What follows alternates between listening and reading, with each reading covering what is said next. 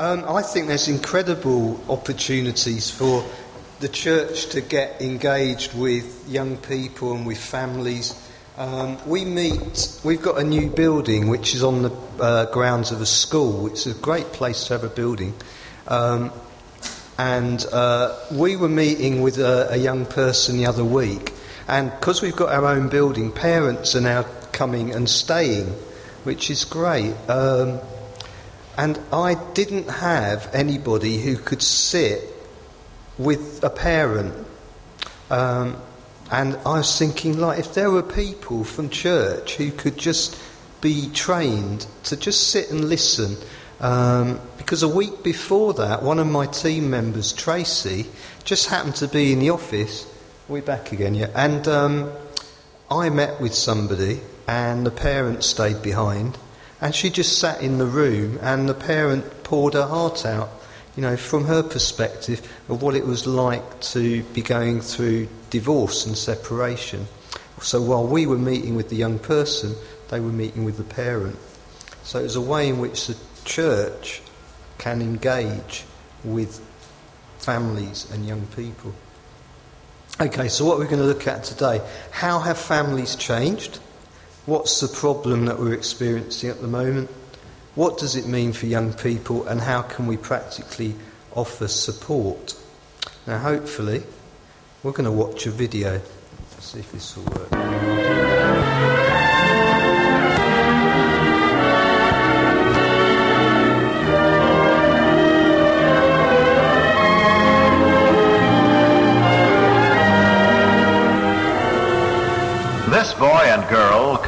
From school look quite content with life. And why not? They're looking forward to an important date, dinner at home with the family.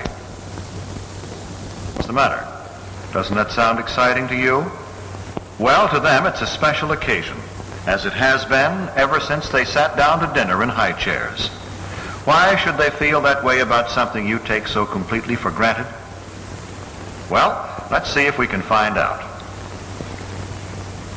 First of all, daughter has changed from school clothes to something more festive.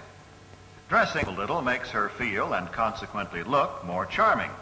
Even the table takes on a special air. Mother, too, changes from her daytime clothes. The women of this family seem to feel that they owe it to the men of the family to look relaxed, rested, and attractive at dinner time. Brother is spending an hour before dinner catching up on his homework. He has plans evening. Perhaps that explains the telephone call. But he won't spend a lot of time on the phone either. When there are several members of the family to be considered, it is not a good idea for one member to monopolize the phone. And it is never good to allow telephone conversations to interfere with studies.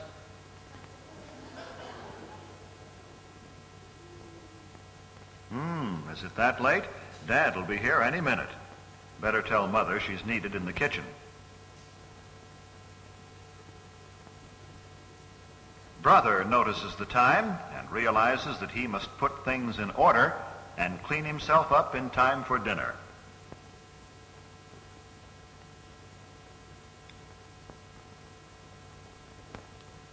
Hello there. Junior is always in a hurry, particularly for dinner.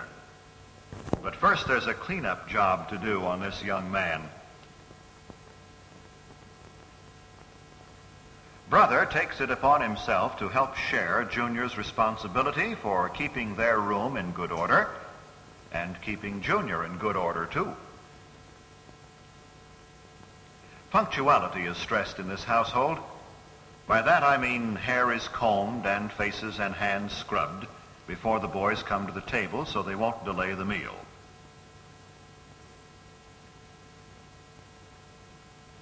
Now, mother and daughter put the finishing touches on the dinner.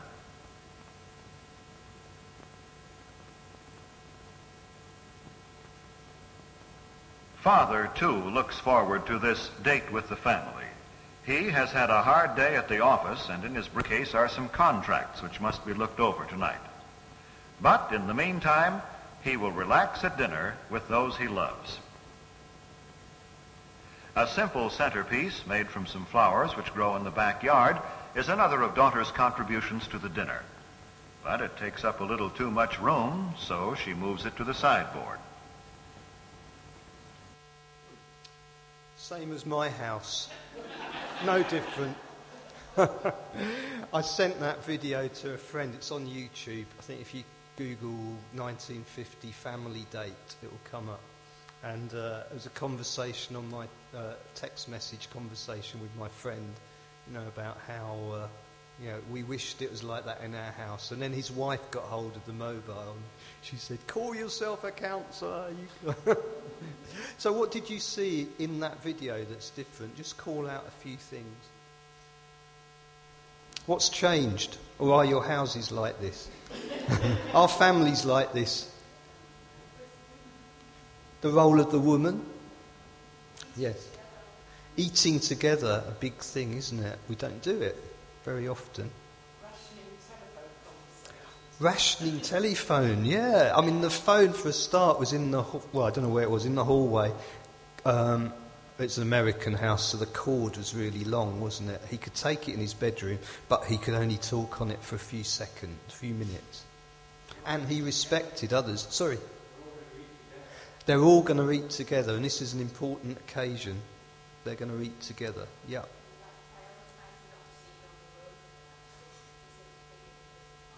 Prioritizing it. They're not just eating on the run. It's a big event. It's part of family life. It's a special occasion. I love the, the um, centerpiece that daughter had, uh, had taken just a few flowers from the garden and produced that amazing centerpiece. Sorry?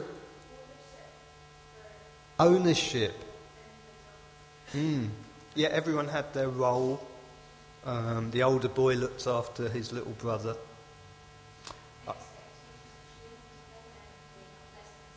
Expectation of sharing together that they'd have a pleasant experience. I wish I could show you the whole of that video. It's quite hilarious and uh, it's just incredibly. I mean, looking at it now, we'd say it's so sexist, but uh, times have changed. That was the 1950s, and who would believe that's 62 years? It's just incredible. I was born in 1957, so I'm very young. But, um, my children are grown up, and we did try and have meals together, but that's not the normal thing. Um, more and more, I'm hearing parents say, um, yeah, uh, uh, Susan's great. We don't have any trouble with her. She comes in from school, then she goes straight up to her room and she just uh, does, I don't know what she does really. She's up there and we don't hear any more, you know, from her. We don't see her. And I'm thinking, that's not good. It's not good. But a lot of parents almost are saying, no, this is good. You know, my children, they've got everything they need in that bedroom, haven't they? They've got their Xbox or PlayStation, they've got their mobile phone, they can be on Facebook, Twitter, um, MSN, uh, Blackberry Messenger. I know Blackberry Messenger is called BM. I found that out a few weeks ago. I'm quite smug about that. I'm in with the kids, um, but they don't need anything. They've got their television with um, Freeview, they've got their DVDs, they've got whatever they need. Well, physically, whatever they need. But um, I'm thinking about uh, a 14 year old girl I met with last week. Her parents had asked, asked if she, we, I would meet with her and help her because she's getting angry at school. Um, parents are both together. Uh, she's the oldest of three. And um, guess what she wanted most of all? What do you reckon? Family time. She wanted to go somewhere with her dad on her own without her two little sisters hogging the limelight. Um, this almost makes me cry, but I remember a, a boy that I worked with who um, just wanted to spend more time with his dad. So I said, Well, why don't you ask dad if you can walk the dog?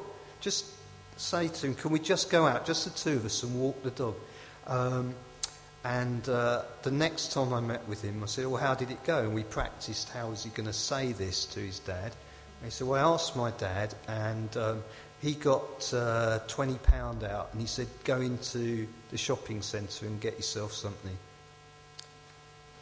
He didn't want to do that. He wanted to walk the dog. His dad could have saved £20. Um, but the dad gave him money to go and buy whatever he wanted. He wanted time. And uh, this morning we heard uh, about the fact that as churches we have time. What was the other thing? Friendship and time. That was it, wasn't it? That we can offer. Okay, so that's the family. It's an interesting quote that was in uh, the Evangelical Alliance magazine a few months ago. Just about the power of the media that tells us basically what we want. And, uh, you know, perfect families.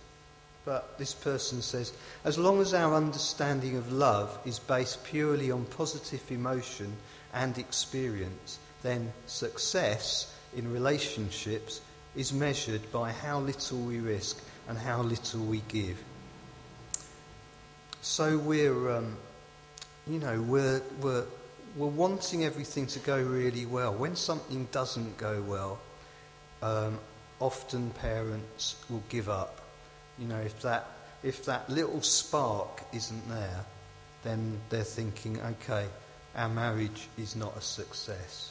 And they're not realizing actually, you know, it's about giving and taking and difficult things. by train or by car? What do I mean by that? I think things have changed in the way that we go about life. Um, when I was when I was young, I'm not that old, but when I was younger, you sort of knew. It was like getting on a train. You'd um, you'd go to school, uh, then you'd probably go to college. You might go to university, or you go out to work. You get a job. You'd maybe get an apprenticeship, but you knew roughly. You got on the train. You knew where you got off. You knew where it was going.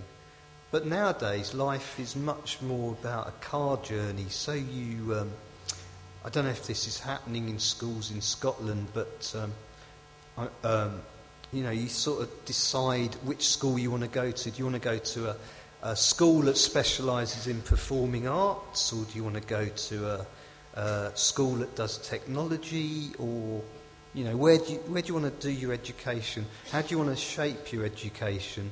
Um, maybe you're going to go out one afternoon and pop over and do hairdressing over at that other school, and you sort and that that goes right through life. So it's more of a a car journey, people choosing what they do. So that's a bit about like how things have changed. So what's the problem?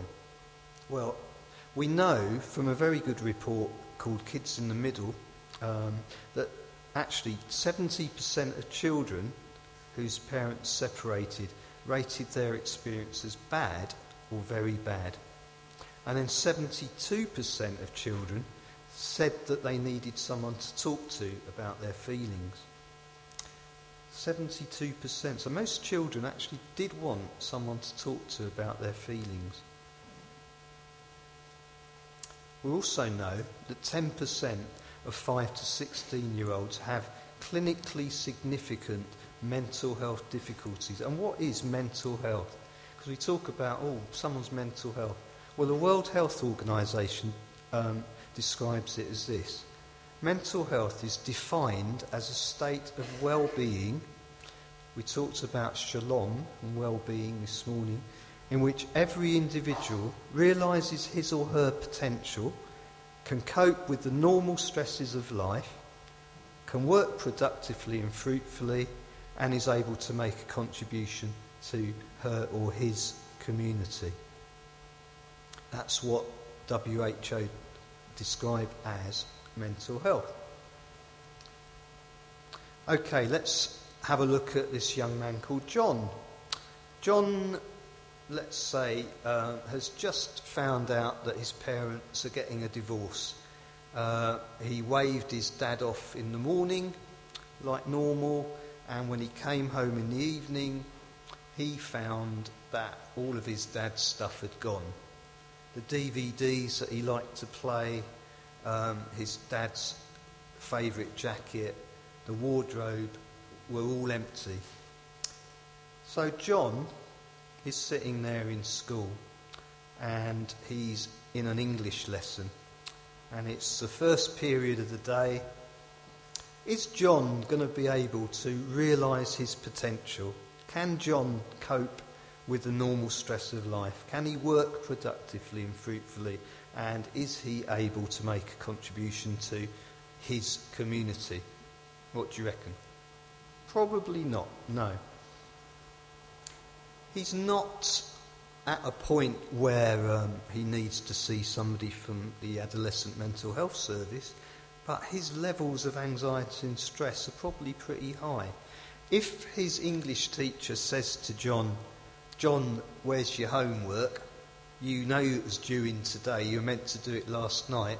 Is John going to say, I'm really sorry, miss, my dad has just left and um, I wasn't able to do it because my mum was inconsolable. No, he's probably not going to be able to do that. He will, what do you reckon he might do instead? Yeah, throw a freak. He'll maybe he'll knock his chair over. He'll storm out the room.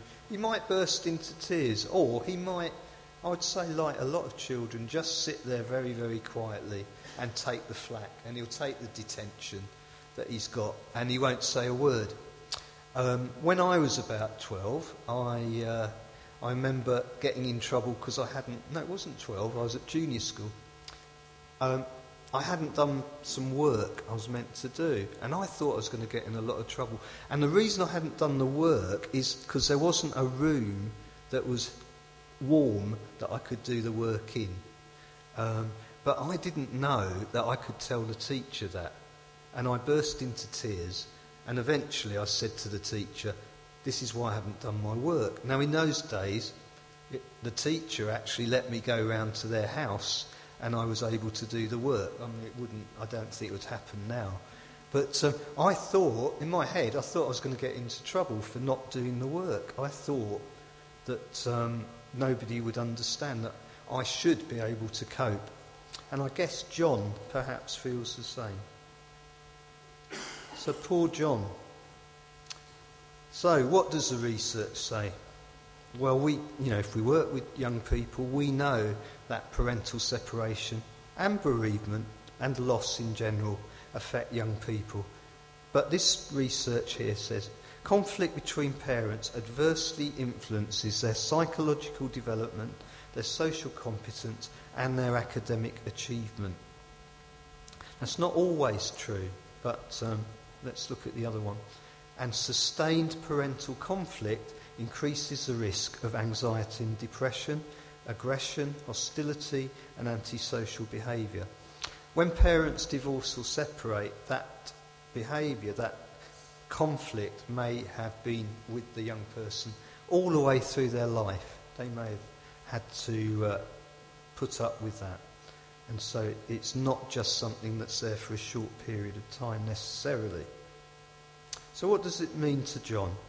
Well, in John's head, as he's sitting there trying to listen to the teacher and failing, he might be thinking, Do you know what? It's my fault. Why didn't I behave?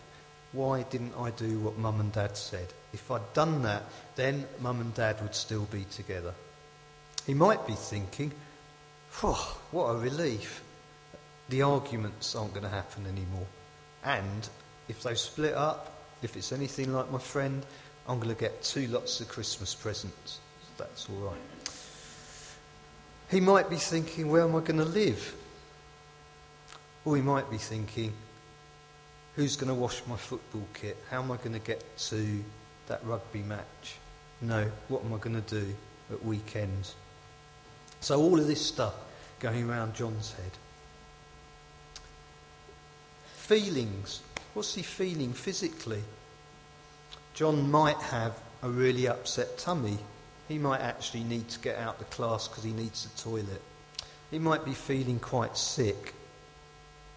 He might not, he might not be able to eat, but he might have a real emptiness inside. Um, I remember working with an adult once who talked about loss, and uh, they described an ache in their belly. It was very descriptive. Just a, something missing inside their stomach. It's very powerful.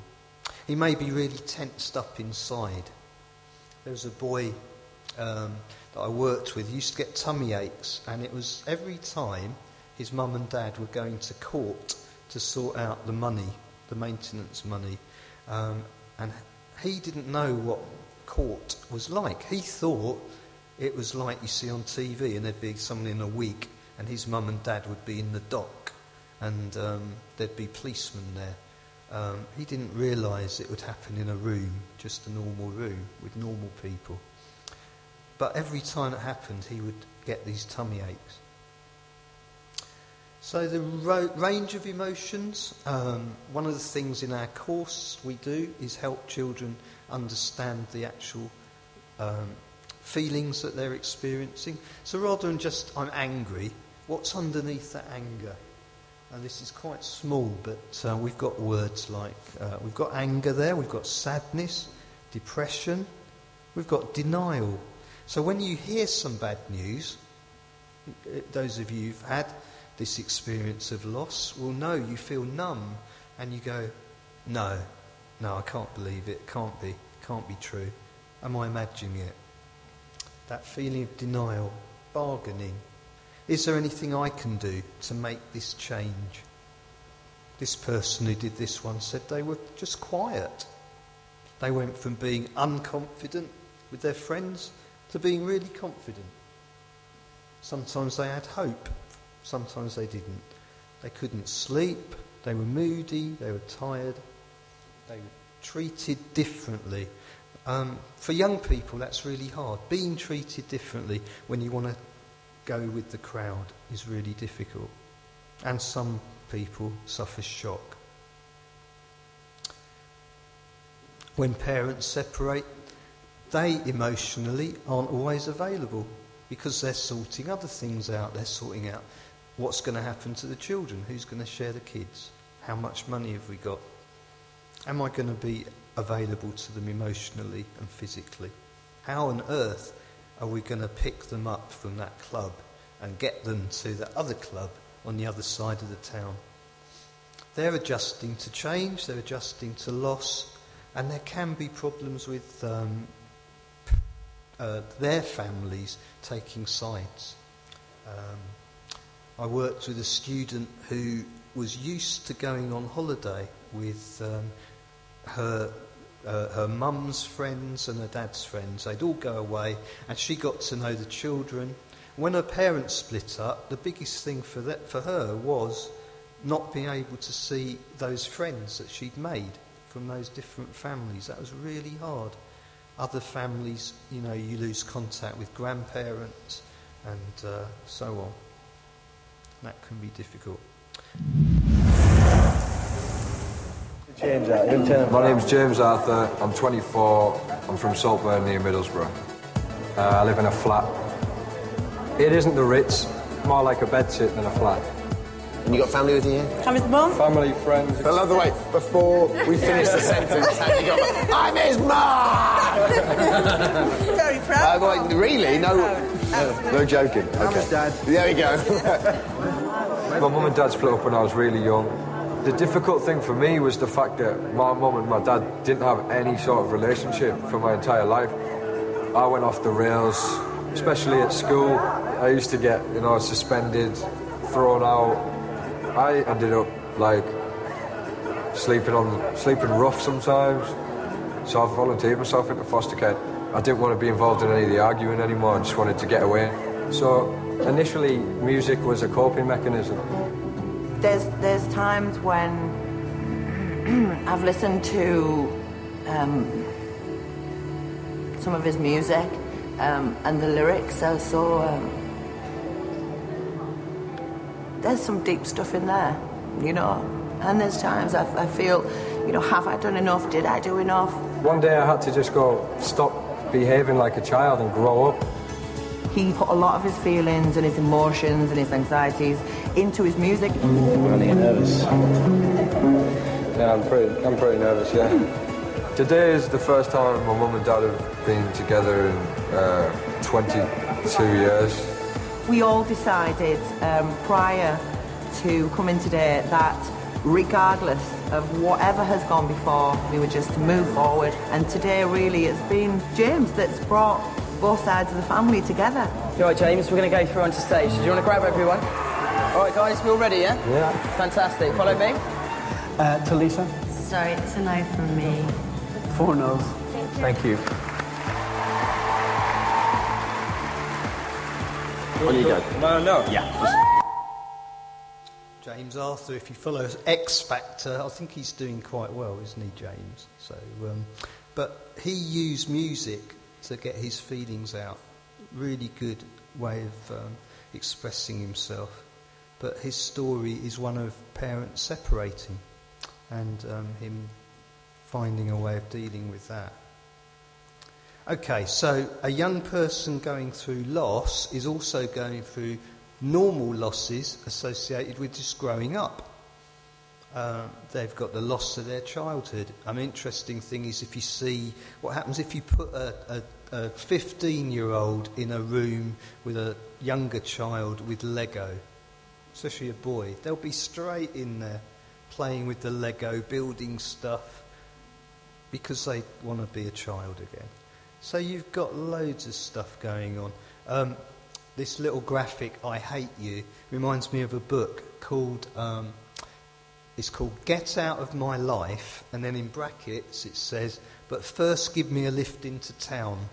so it's like, okay, I don't want to know you, go away, I hate you. No, don't walk near me. Oh, I don't want to know you. But if you say, okay, you go into town on your own, and they're going, Mum, can I have a lift? I don't know where to get off the bus. So there's loads of stuff going on. Physically, their, you know, their limbs are longer than their brains can work out, so they're knocking things over. They're, you know, all sorts of stuff's going on physically for them that confuses them and they don't understand. Um, if we had more time, we'd look at these in greater detail. Academically, when they go from junior school um, to senior school, when they're at junior school, they've got all of that, uh, you know, maternal or paternal environment with one teacher. They get secondary school, they've got to find their way around this huge building, they've got, um, they've got to do projects on their own.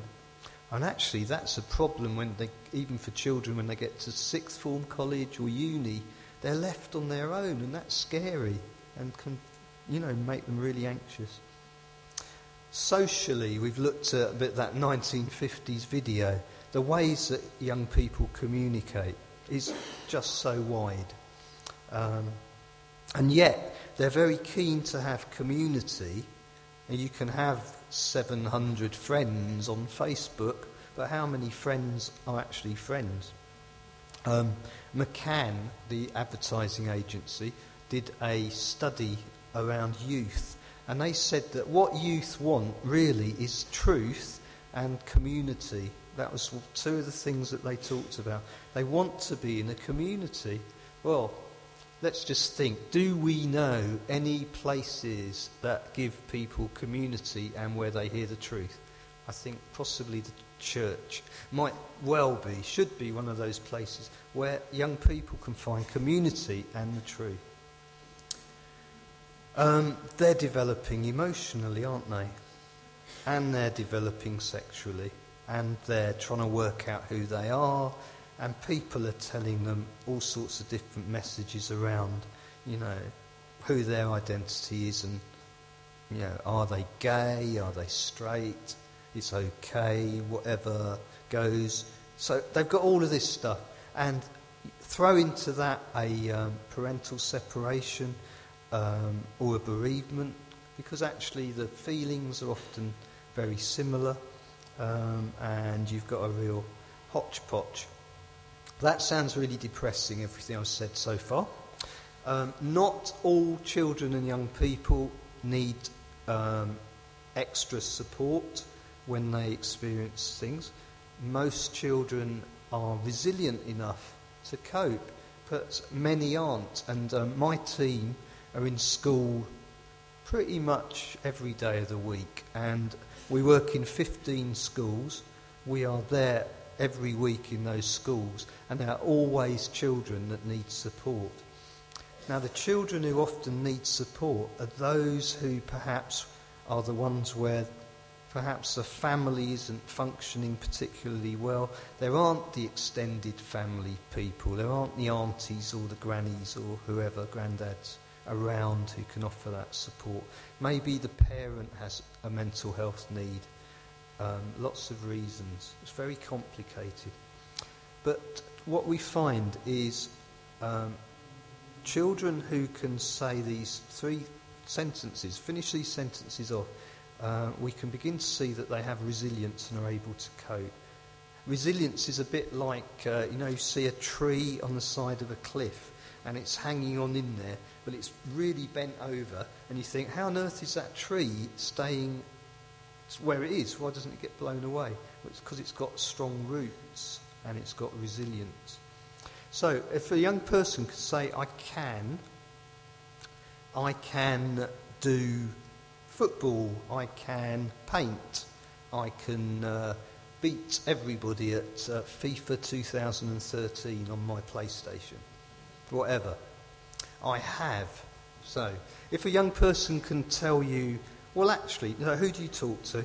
Well, actually, my Auntie Gladys is brilliant because I can tell her anything and she just listens. They've got somebody there. They can think of people in their lives that they can go to. I am. That's about them as a person. I am friendly. I am caring. Whatever. And so John is going to be able to cope with whatever's going on in his life. But he might need some help from people like yourselves to identify those people. He might need some help to identify the feelings that are happening. So, how can we practically offer support? Well, here's a very simple way that you could, if you work with young people, and you'd think, how can I help that young person think about what's going on for them?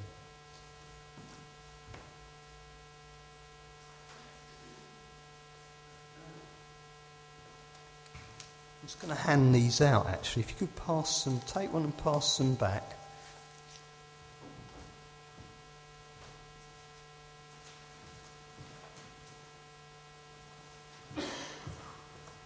When you get one, just think, maybe draw a couple of thought bubbles on it, and then think, what's going round in my head at the moment? It should, of course, be I'm concentrating on Pete's seminar, so nothing at all is going around in my head. But I guarantee it won't be that. You'll be thinking about later on today. You've got to go to Tesco's and get some, I don't know, something for tonight, or you've you forgot to do whatever, or you've got to get some money out the cash dispenser. Or there's other stuff, more important stuff than that, that's going around your head.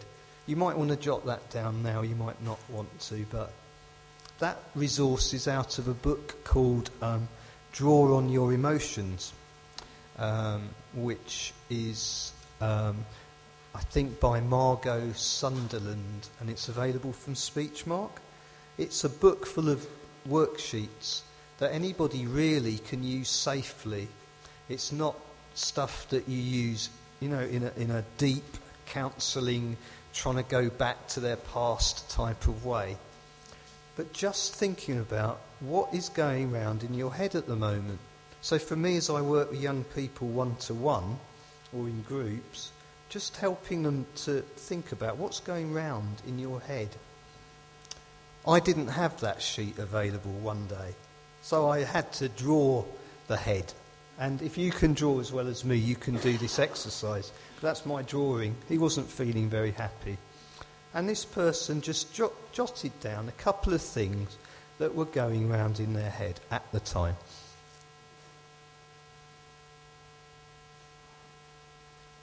I had to read it, so I couldn't remember what was written on it. But he was struggling with people who weren't being very nice to him. He was getting a bit of a bit of bullying. Other people use this worksheet and cover it in thoughts. Here's another one. You know, just that word, grrr, scrawled across the page, says a lot about what was going on in that student's head. And I guess that can be used, this worksheet can be used by youth workers or anybody. It's, um, it's a really good, very simple resource. And actually, if they just sit there doodling on it, scribbling on it, that is a good use of time. Because young people aren't going to want to sit at 45 degree angles and be counselled. Not in my experience, they'd want to be doing something as well. So we've developed a Lost and Found course, um, a course for small groups of children who are perhaps struggling with um, issues of loss. The course covers, um, I guess, although it's a very tidy version of what happens when you lose someone, it covers the, the, um, the Kubler Ross theory around loss. So it covers stages because it's a good way of producing a course. So we look at denial, we look at numbness, we look at anger, we look at bargaining, we look at um, sad feelings that you might have. Um, it's called depression, but it's a reactive depression. Depression, um, a reaction to something that's happened. And um, we look at hope for the future. We look at acceptance. The course um, that we use uh, in each session, at the end of each session, has a Bible verse. And um, I have had Christian organisations say to me, How can you have a Bible verse in it? You're taking it into secondary schools. Um, surely they don't let you have a Bible verse. I said, Well, actually, we do. We use um, a Bible verse in our sessions. And that's because the way that we train people is to talk about how, as Christians, these words from Jesus have really helped me. So we're talking about what, what, it's done for me, really, how, how this verse has helped me. And we leave it with the group for them to consider. And there's power in sharing those verses. Um, the Lost and Found course now has um, gone from being used in the UK, as I say, to being used in Swaziland. Very exciting. Going to Swaziland in April, training some young leaders, the guys on the left, and in the morning, driving two and a half hours to train some people in the morning. And then in the afternoon, children who came to a care point, um, who lived in the area, they'd come for their food, and they would um, access the Lost and Found course and they were able to uh, understand the feelings that they had around the losses in their lives. In a country where 40% of um, people have HIV AIDS, and so, um, you know, they don't see people living very long, and they're dealing with loss. And the course and just getting alongside people, giving them time, offering them friendship, is changing lives, lives of people like those in Swaziland and lives of people like John in Solihull. This is how you can get in touch with This Way Up. Um, our address should also be on the flyers that um, we've handed out. Um, got a few minutes so where I open it up for questions and then panic that you'll ask me something that I can't answer. But uh, okay.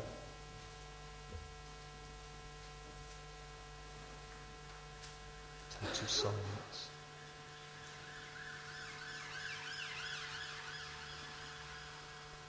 Mm, yes.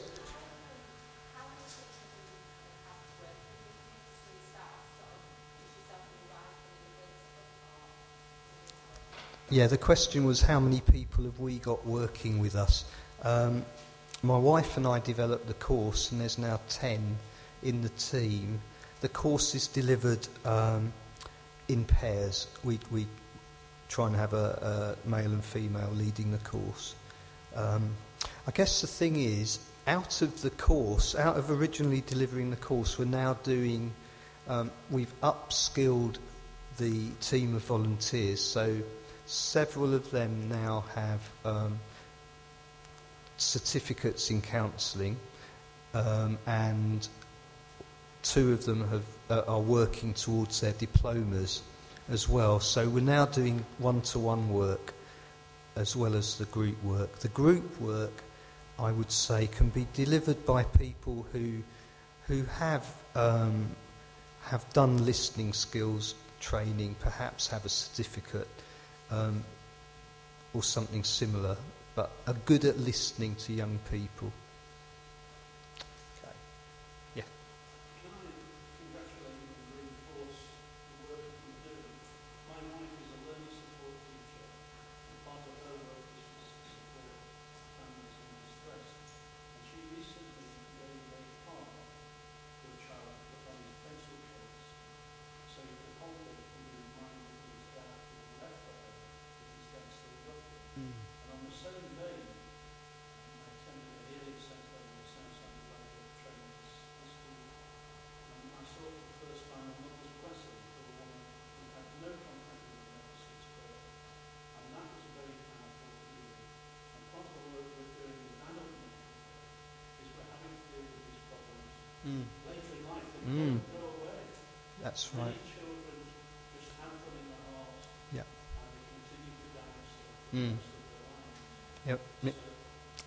want to develop scheme for adults? Um, yeah, just this gentleman was saying these problems, you know, if they're not dealt with early on, they don't go away. Um, I didn't really get any help till I was about 40.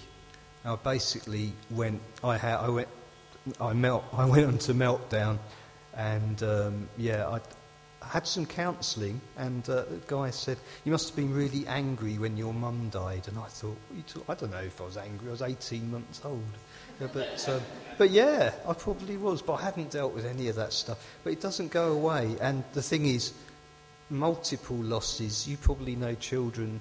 You know, maybe they've lost granny, and then mum and dad have split up, and then another partner's moved in, and then they've split up. So it's not just one; it's multiple stuff going on. Yeah. Um, at the back.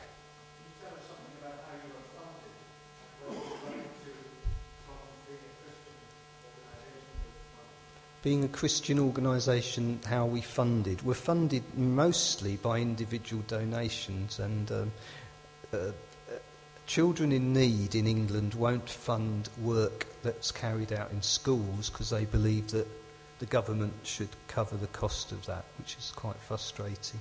Uh, we apply for grants. Um, have we ever had um, been turned down because we're a Christian organisation? I think we're quite, we've got quite clever at saying how, how what drives us. Um, I went to see the Child and Adolescent Mental Health Service because they do a lot of referrals. We've got a lot of a good relationship. But um, in that meeting, they put me on the spot and they said, "So you have uh, Christian stuff in your course? What, what's that mean?" And um, I was able to say, "Well, I'm, our ethos, I guess, is driven by um, compassion, and that example of compassion is Jesus." Um, and have we been turned down for funding because we're Christian? Probably. But then God has provided other ways. So it will come in. Yeah, having taken on a new building and looking to raise £70,000 this year. But yeah, it will happen. um, I think there was a lady over, over here. Yeah. How do we get into school? Yeah, well, it's so long since we've had to approach a new school. Um, we have a, I mean, if you get in touch, we have a lesson outline that we do, which is around loss in general. So just looking at what are all the different things that you might lose in life. Well, you might lose a tooth, you might be ill and lose your health. You might, um, your parents might separate. You might lose a girlfriend or boyfriend. What are the feelings around those experiences? And out of the lesson, we do comment cards. Would you like to talk further? Then we follow up with the comment cards and offer the group. Or we approach a school with the course material. We have a stand out there with the course material on. Um, and we go to the school. And that's how we got into the first school. And then other schools were saying, What about us? We could do with you as well. And now they actually do pay a small amount towards having us in, which is very unusual. And somebody was over here, yeah.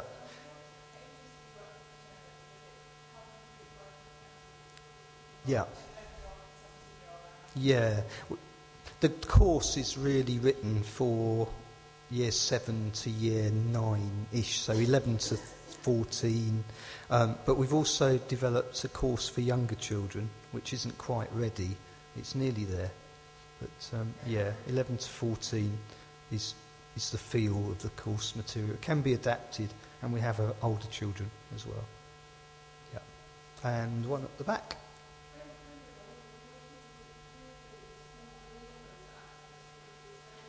Yeah. Is the course run during the school day or after school? Um, we run it during the school day, and it's got to be a switched on school who are prepared to take children out of a lesson for six consecutive sessions, which is why year seven to nine is a good age because they're not doing coursework. But we do have a school in a very academic, um, a very academic school in a quite a posh area that will take children out and let them access the course because they know that children like John aren't going to learn anything if they're struggling with other stuff. If that makes sense. But you can run it out of school at your church or youth club or wherever as well. I think we need to stop. It's 25 to 4, but thank you very much.